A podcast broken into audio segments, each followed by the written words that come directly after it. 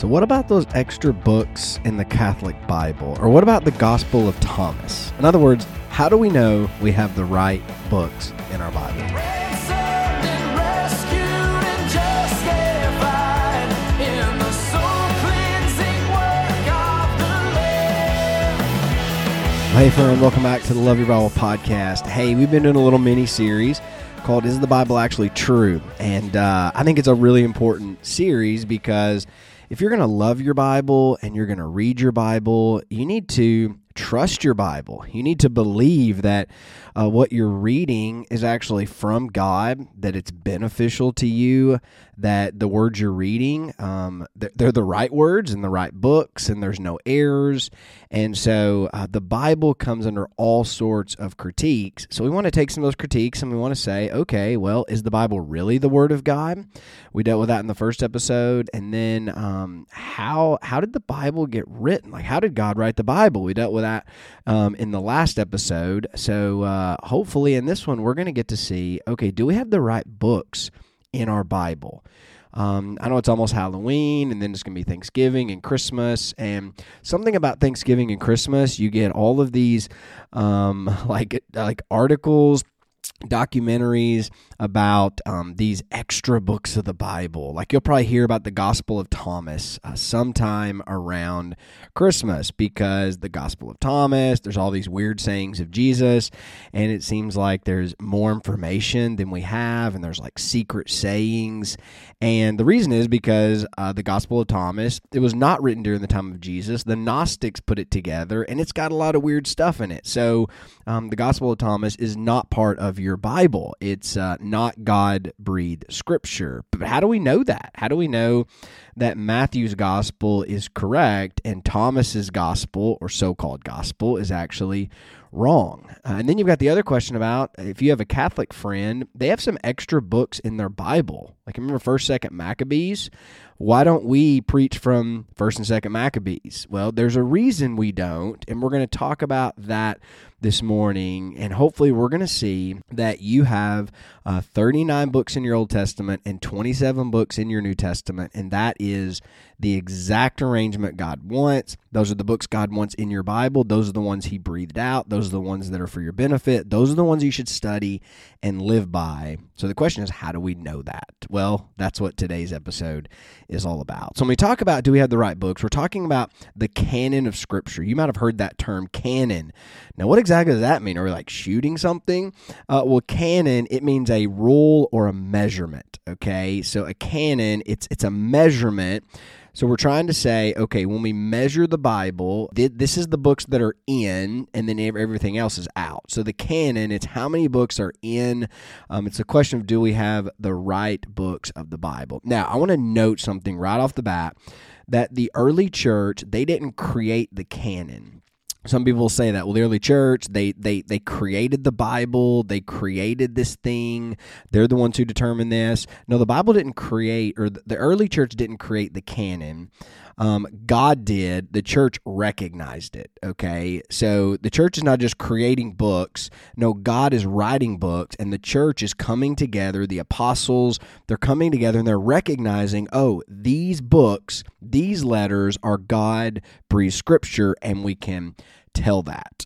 So that's a really, really important thing. Uh, the church didn't just say, hey, let's put together writings and call it God's word. Instead, they're recognizing what writings are God's word. Okay, so uh, for one, Jesus himself acknowledged the 39 books of the Old Testament. You see that in uh, Luke's Gospel, Luke 24, when he uh, appeals to um, the wisdom, the prophets, and um, the law. All of that is the 39 books of the Old Testament. Um, the council in 70 AD also confirmed the 39 books of the Old Testament. So, not a lot of people question the Old Testament. It's more about the New Testament, and then, of course, the Apocrypha. Now, the Apocrypha is what uh, the Catholics have in their Bible.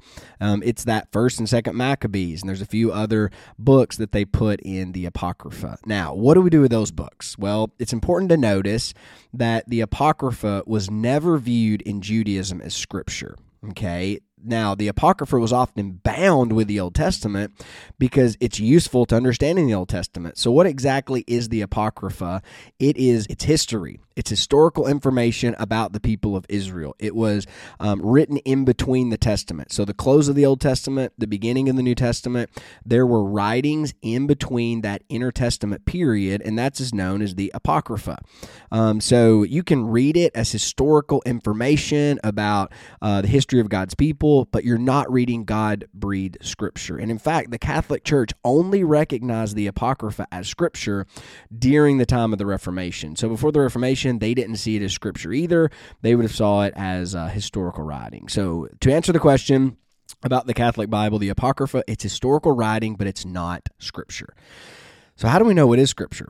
How do we know that we have the right books in our Bible? How do we know that First and Second Peter are Scripture when First and Second Maccabees are not? Well, we're going to see that there there's six criteria for a book to make it in the canon of Scripture. For the church to agree, hey, this is God breathed Scripture each one of these letters, each one of these books had to go through six different criterias. And so I want to give you those because hopefully it's going to make you say, oh, wow, okay, they put some thought into this and I can trust my Bible. So the first criteria um, was this it's written by recognized prophets or apostles. Okay, so it's written by a recognized prophet or apostle. So that would be the first criteria. If it met that, it's probably going to be included in Scripture. So the vast majority of the Old Testament is included in this. A lot of the New Testament books are. You think about a letter written by Paul. Paul is a recognized apostle, okay? a book written by Moses, like Genesis, Exodus, well, that's a recognized prophet. Um, you have John's Gospel, you have Second Peter, you have these books that are written by prophets or apostles. Um, so when a book is written by them, you can pretty much guarantee, okay, we're going to say this is scripture because it's written by a prophet or an apostle in that context. Uh, the second criteria um, is this it's written by those associated with a recognized prophet or apostle. Okay, so if this book isn't coming from uh, Paul, then maybe it's coming from Luke. Okay, so Luke is not an apostle, he's not a prophet, but he is associated with Paul. He's one of Paul's companions. So he's um, he's writing his gospel, and in a sense, it's really like Paul's gospel. And when he's writing Luke, he's writing um, in association with Paul. So people knew that he was close. He's one of the brothers. He's one of those that um, the church would sign off on. So Luke's not just some random guy. Um, John Mark's not just some random guy. No, they are associated with these prophets or apostles. The third criteria is truthfulness. Okay, so if you see Deuteronomy 18 20 through 22, it speaks about, hey, God tells the truth and falsehoods can't be from God. So if there is a book of the Bible, if there is a scripture, if there's a passage that is blatantly false, then we know it's not from God. So they could read through these letters, they could decipher through these uh, through the information they had, and if it's not true, then it's not from God and it would be rejected. Okay, so first criteria, it's written by a prophet or apostle. Second, it's written by someone associated with an, a prophet or an apostle. The third one, it's got to be true. It has to actually pass the truth test to be scripture. Number four, the fourth criteria they would look at is faithfulness to previously accepted canonical writings. Okay, so this was really important. Okay, if they have a book of the Bible, let's say James or let's say First John, Second John, Jude. Okay, is this a letter that um, proves faithful to the previously accepted canonical writings? In other words, if there is a book that that or a letter that's written uh, that doesn't agree with the rest of scripture that's not consistent then we know it's not god's word because we see god's word it spans over generations. It is consistent all the way through. It is one voice. It's one story. It's one plan of redemption. So all of them have to agree together. So they would uh, decipher does this agree with previous revelation? Does this match god's story? Um, and then they would consider it for um, acceptance in the canon. Also, uh, the fifth criteria is that uh, the book or letter it's confirmed by Christ, a prophet, or an apostle. Okay, so if it's confirmed by Christ, uh, then it's probably in the Bible. So again, we reference Luke twenty four where Jesus um, confirms the whole Old Testament. We see Second Peter three sixteen where Peter affirms Paul's writings as scripture. We've already looked at that. So it's confirmed by the apostles, by the prophets, by Christ Himself. That's a note that yes, it deserves to be in your Bible. And then the last criteria, and this was actually the most uh, dominating factor on if the church would recognize a certain letter or a certain book as scripture, and it was this church usage and recognition. Okay, so what this means is um, that the church would look at okay, as Christians are reading these letters, as Christians are reading these books, can they together as a community confirm? Yes, this is God's word. We can we can tell it, like like we know what smells not like God's word, and we know what smells like God's word, and this obviously is God's word. So, just the circulation, the popularity um, that everyone agrees with. Uh, for instance, Romans. Okay, Romans will be one of those books that it's widely circulated. Everyone who reads it confirms, oh yes, this is clearly from Paul. This is clearly true. We're all using it. We're sharing it. Ephesians, yes, it's going to other churches. Everyone's agreeing, okay, this is God's word. This is holy scripture. So you can see the church didn't just um, willy nilly say, well, I guess this is or I guess this isn't. And and one of the reasons the canon came to be is because there are heretics in the church who are saying, "Hey, some of these books don't belong here." Um, because they were teaching false things and they would try to deny God's word. So the church had to come together and say, okay, we're going to have to say what we believe is scripture, what we can bank our lives on. And so they went through this criteria, these six things. And the six things were um, they had to be either written by a prophet or an apostle or written by someone associated with a prophet or apostle. It had to be true. It had to um, uh, agree with previously accepted writings. So it had to have that faithfulness test. It had to be confirmed by Christ, an apostle or prophet. And then the church had to use it and recognize it together and confirm this is God's holy word.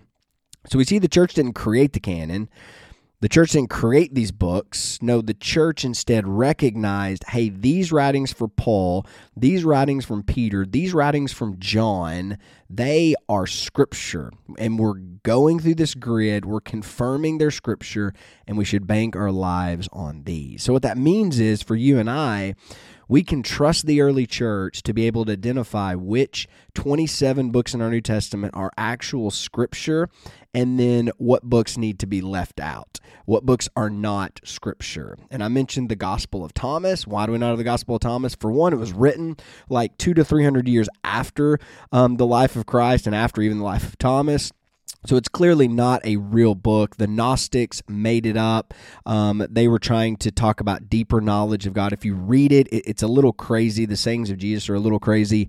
Um, but the reason it's not in our Bible is because the early church didn't have it, and the early church didn't recognize that as Scripture because it, it doesn't pass any of those um, clear uh, tests on how we should recognize uh, the Bible. So now we have what's called the close of the canon. And that means there cannot be any more books of the Bible. Now, why is that true? Well, I'll give kind of four um, reasons why or implications on the close of the canon. So, number one, um, we can have no revelation contrary to the gospel. So this excludes um, sort of other religions and other revelations that have came to be, um, like you know you have uh, Mormons who have this other revelation from Joseph Smith, and when Jesus came to the Americans, like no, that's contrary to the gospel. Um, so you have these other religions that have other revelations; those are outside of the canon of Scripture. A second, Jesus is the final revelation. That's really important. Hebrews one uh, will tell us that in times long ago you had the prophets, but now we have Jesus. He is the full and final revelation. He's everything we need to know about Jesus. So you don't need any other books. We don't need any more information. We don't need further revelation. We have the full revelation of Jesus Christ. So his life, death, and resurrection, and then the early church that got birthed after him, that's all the revelation we need to live our lives and be faithful to God. Number three, Jesus commissioned the apostles to convey his revelation. So it was the apostles that had that charge to write scripture to show the revelation of Jesus. And this is the New Testament writers. Um, they're commissioned by Jesus to tell the truth about Jesus. We've, we've already read that in John 16 12 in a later episode where the Spirit revealed, hey, you're going to write down and you're going to remember all the things that Jesus said. The Spirit's going to bring those to your recollection, and then you're going to write them down. They're going to become scripture. And then also we see this warning in Revelation 22 18, um, where it's talking about do not add or take away from the revelation that is given. So we have kind of this book, uh, which is Revelation. Um, it's saying don't add to this, don't take away to this, because this is the final revelation of who Jesus is. There's no more to come after it. So we're not waiting for another book from heaven. We're not waiting for some prophet to get up and say, Hey, I've got extra information about Jesus. No, we have the close of the canon. Um, there's no further revelation. Jesus is the final revelation. His apostles are the ones that were to write down the finished copy of that. And there's a warning in Scripture not to add to or take away from God's full final revelation. So, just in summary, we have the canon. The canon of Scripture means a measurement. It's the it's the rule. It's it's what's in and what's out of God's word. And we can see from the early church and the early councils that they didn't make this up. They recognized what God's word is through a series of criteria, through getting together, um, through prayerfully considering, okay, do we have the right books of the Bible? And we can have confidence that those 39 Old Testament books and those 27 New Testament books those are actually God breathed scripture. And that's all we need. That is the full and final revelation of God's story of redemption to us. And then now we have the close of the canon. We don't need any more books. We don't need any more information because we have the full and final revelation of who Jesus is. And as we read the Word of God, both Old and New Testament, as we read the Word of God by the Spirit of God, we are equipped with everything we need for our lives. In other words, Scripture, it's sufficient for our lives, it's sufficient for our sanctification, that God is creating in us how we need to be His new people. So it is for our benefit, is is for our good. Um, so I hope that after today's episode, you have confidence that when you hold that Bible in your hand and you notice there's a bunch of letters, there's a bunch of books in here, 39 Old Testament, 27 New Testament. Hey, these are actually all the the words of God. And there's not any extras that I'm missing, um, but these are the ones I need for my life, for my soul, uh, so that I can communicate with God in this uh, scripture. And so read it. Pray over it, do it, meditate on it, because a lot of work went into recognizing which one of these are and which one of these aren't God's word. So, hopefully, uh, that encourages you to know yes, you have the right books in your Bible. And because you have the right books, you should want to go read them so that you can become the right person God wants you to be. Hey, I've enjoyed today's episode. Next episode, I'm really excited about. It might even be a two-parter. We'll have to see how it goes, but I want to answer this question. Does the Bible have errors? Now, you've probably had a friend, or you've read a headline, or you've read a book, or you've saw a tweet where the Bible is full of errors. Why would you even listen to that thing? It's just full of errors. We know there's all sorts of half truths and mistruths in the Bible. I want to answer that question Does the Bible have errors? And it's going to be a lively discussion. Hopefully, you're going to learn a lot. I know I did um, in studying. Does the Bible have errors? So I can't wait for next week. But until then, I hope you will continue to love your Bible because when you love your Bible, you will love God, serve people, and live a life that matters.